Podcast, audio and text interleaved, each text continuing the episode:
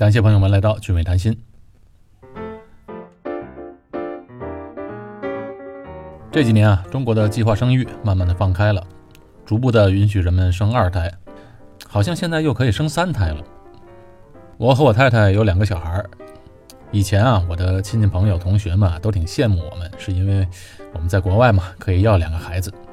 我家的老二今年已经小学六年级了。前些年国内计划生育放开了之后，我再去问这些同学朋友们，现在可以要老二了，赶紧吧。结果没有一个人愿意生。很多的听众有时都问我这个生小孩的问题。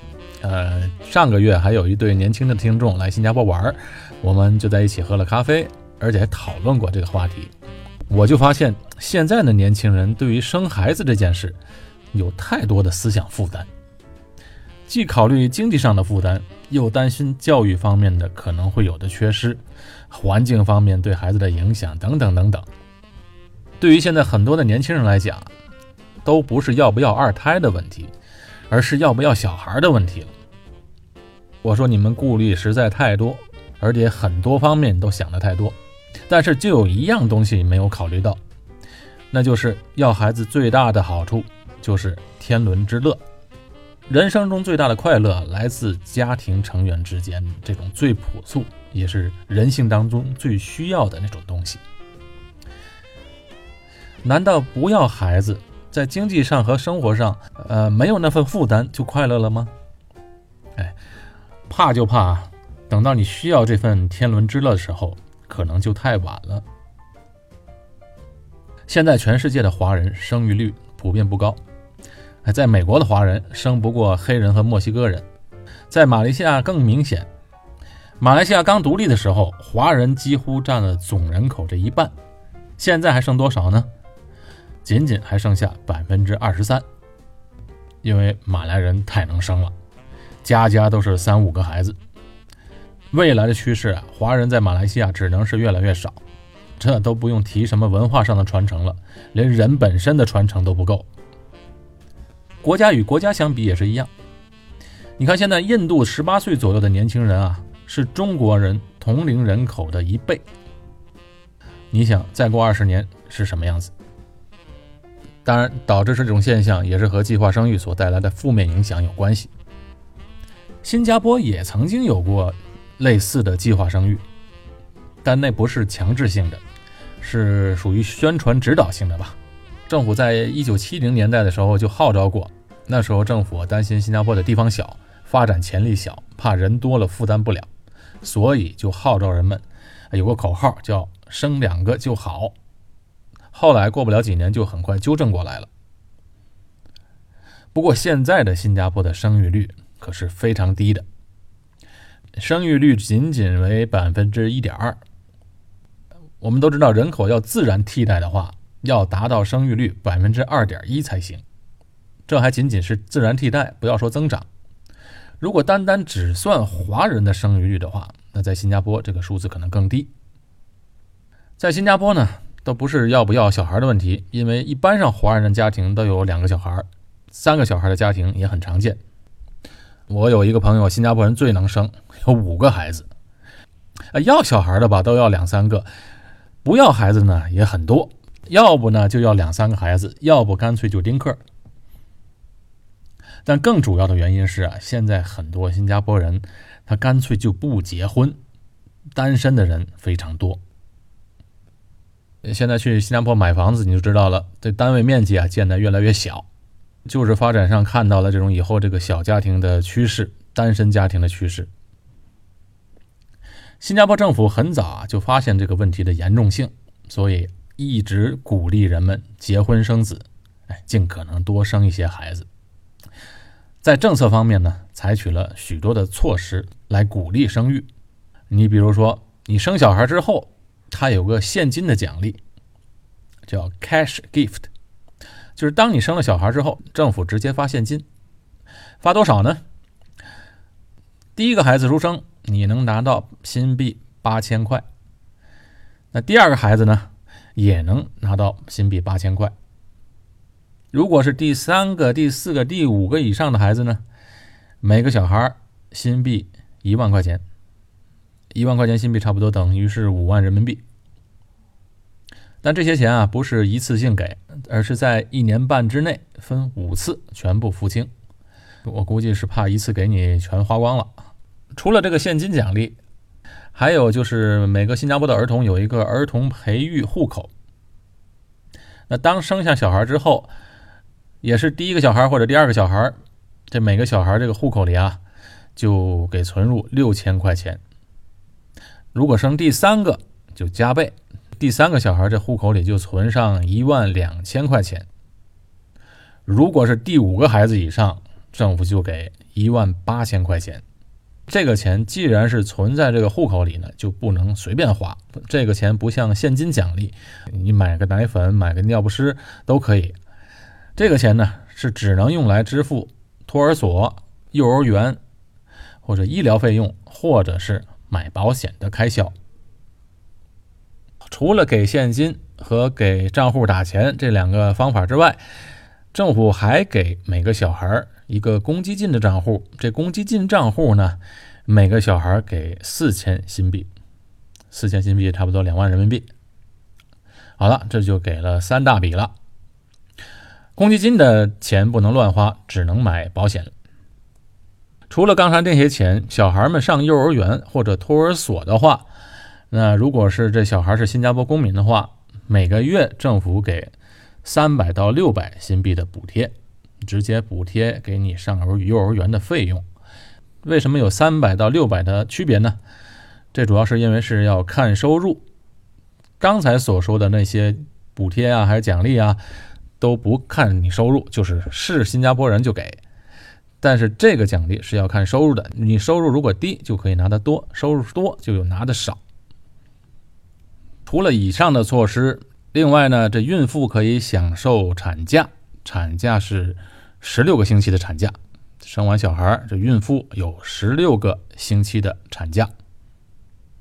这当爸爸的也有产假，哎，多长时间呢？两个星期，哎，这个不错。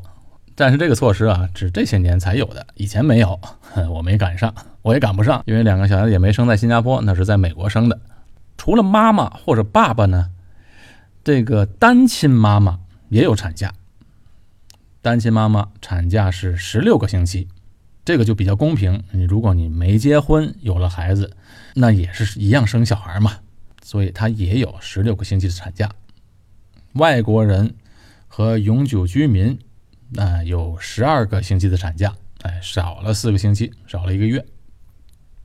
再有呢，有的小孩在新加坡出生，但是呢，他不是新加坡公民，比如父母他本身不是新加坡公民，他生的孩子就是随父母的国籍，那这样的话也可以拿产假，也是只能拿十二个星期。当然，这个孕妇的十六个星期的产假，其中八个星期是政府掏钱，把这个薪水啊就直接付给雇主啊，孕妇的公司。这孕妇的所在的公司呢，也必须要承担八个星期产假的费用。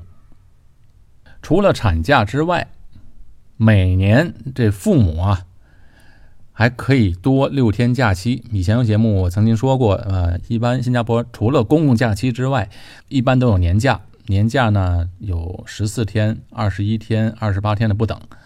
但是除了这些年假之外，如果你有七岁以下的小孩的话，那做父母的每个人每年都能享受额外六天的假期，就是假如你原来是二十一天的产假，再给你加六天，就是变成二十七天。那这父母的单位愿不愿意呢？没什么不愿意的，因为政府来买单，一直可以拿到七岁。那七岁之后就没有了。所以你要老大八岁了怎么办呢？那你最好你有个老二，老二还两岁，你照样可以拿。如果老二两岁的话，你还能多拿五年。当然不是你有两个小孩就能拿两个六天，不是的，你有多少个孩子都只能拿六天假，哎，这种假期。但是这个七岁以上就没有假了吗？也有，七岁到十二岁之间的孩子，父母呢可以拿两天的假期，啊，就少一点了，因为孩子大一些了，总会省一点心嘛。那新加坡政府想的很周到一点的就是，如果你不上班呢？你是自雇人士，就是说你自己做生意也可以拿三天的假。那跟谁拿呢？政府给你钱，给你假期的钱，但是不是给六天，只给你三天的这个工资。当然，这工资怎么评判呢？根据你平时的收入。啊，那么除了这些假期呢，还有一个在欧美国家比较流行的，在新加坡也比较流行的，就是一般的大公司都给自己的雇员每年三天的叫家庭假期，叫 Family Care。这种假期呢，就是说你可以在家庭成员生病的时候，假如小孩生病了看医生，你可以拿；或者呢，太太或者先生生病的时候，你可以请假，每年三天。这个跟政府没关系，这是一般大公司都有的。刚才说了上幼儿园的补贴，上小学、中学之后就完全免费了，没有学费。但是政府呢给一个钱叫叫 EduSave，就是说叫教育基金。每个小孩如果小学生的话，每年有两百块钱；如果中学生呢，每年有两百三十块钱。这个钱做什么呢？这个钱就是平时学校有个活动啊，需要收费的。一般学校活动收费很少，一般也就是三五块钱，所以这个钱呢就可以用，但是一般上都花不完，花不完没关系，这个钱一直可以存着。如果新加坡中学毕业之后上大学，这个学费的话也是非常低的，基本上孩子如果在新加坡读书的话，对于新加坡的父母们学费方面是没有什么负担。但并不是说在新加坡上学就便宜，因为你还有补习呢。新加坡小孩啊，很多补习的，所以这补习呢，你就是自己花了嘛。啊，说了这个政府补贴的福利费用吧，再说说新加坡生一个小孩到底要花多少钱呢？喜欢我节目的朋友们，请别忘了点击订阅键。新加坡生小孩分三种，哎，整个新加坡看病，整个医疗就是三种，第一种就是。最多人就是看政府医院，政府医院的门诊和政府医院的病房，对于新加坡人是打折扣的，打一个大折扣，就是说，如果这个在政府医院诊所或者医院，你如果看病是五百块钱，直接就给你打一个百分之五十的折扣。对于老年人和小孩呢，打折百分之接近八十。我儿子上两个星期摔了一跤，手啊就摔肿了，我就担心他骨折，所以就没去楼下的家庭医生看医生，而是去了政府诊所，离我家也不远。为什么去那儿呢？因为政府诊所它比较大，设备比较全，有照 X 光的设备，所以担心他有骨折的现象，所以去了那边的诊所。等的时间也不长，看完病结账一看，账单是多少呢？将近五十块钱，因为是小孩嘛，打折。最后只收了我七块四毛多钱，不，我就觉得哇，这么便宜。如果你要去政府医院的那种病房呢，它分几种病房，一种是 A 级病房，A 级病房就是一个人的单间，有独立的洗手间。B 级病房呢分两种，一种是 B 一病房，B 一病房就是四个人的病房，B 二病房就是六个人的病房。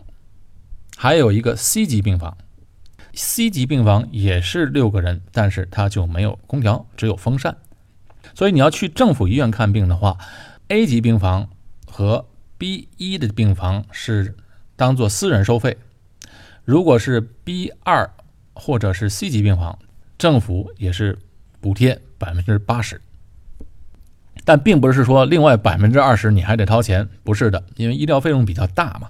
另外的百分之二十就是由新加坡的健保双全计划下的保险，政府的保险来付。当然，如果你叠加了一个私人商业的保险，那么你住院手术费什么一分钱都不用花了，完全由这个保险负担。还有一种，如果是你如果是家庭收入低，真的是家庭收入有困难的话，政府专门为低收入家庭设立的基金，那这些家庭去看病，他有一个医疗卡，你直接拿着医疗卡。看病就好了，是不用花钱，或者花很少很少的几块钱。当然，如果你是很富裕的话，本身有商业保险的话，你可以去看私人医院。私人医院呢，就是比较豪华，酒店式的病房，那种当然政府就没有补贴了。所以生小孩也是一样，如果是政府医院普通病房的话，大概的费用在一千两百多到一千五百多左右；如果是好一点病房，就要到三千；如果是单间的病房，那可能就要五千。这个可以自己选择。如果去私立医院的话，费用可能要一万多块钱。剖腹产的费用当然会再贵一些，但是在新加坡剖腹产的很少，医生是不建议你剖腹产的。如果你想要剖腹产的话，如果医生觉得这个孩子可以自然生，没有这个必要，他不会给你剖腹产的。大部分人都是自然生产。当然，生小孩不光是生产那几天的费用，还得包括之前的那个产前检查，几个月的产前检查，一般的在政府医院的费用是在一千五百到两千新币左右。如果是低收入家庭，哎，我就申请政府的补贴的话。可以去政府的医院里，整个几个月的产前检查，五百块钱新币就够了。当然，生小孩嘛，政府给的补贴再多，福利再多，孩子也要自己养的。养育孩子的过程当中是既辛苦又快乐的，这是我们人生当中不可缺少的一部分。好，今天的节目就到这里，我是高俊伟，在新加坡，我们下期节目。再见。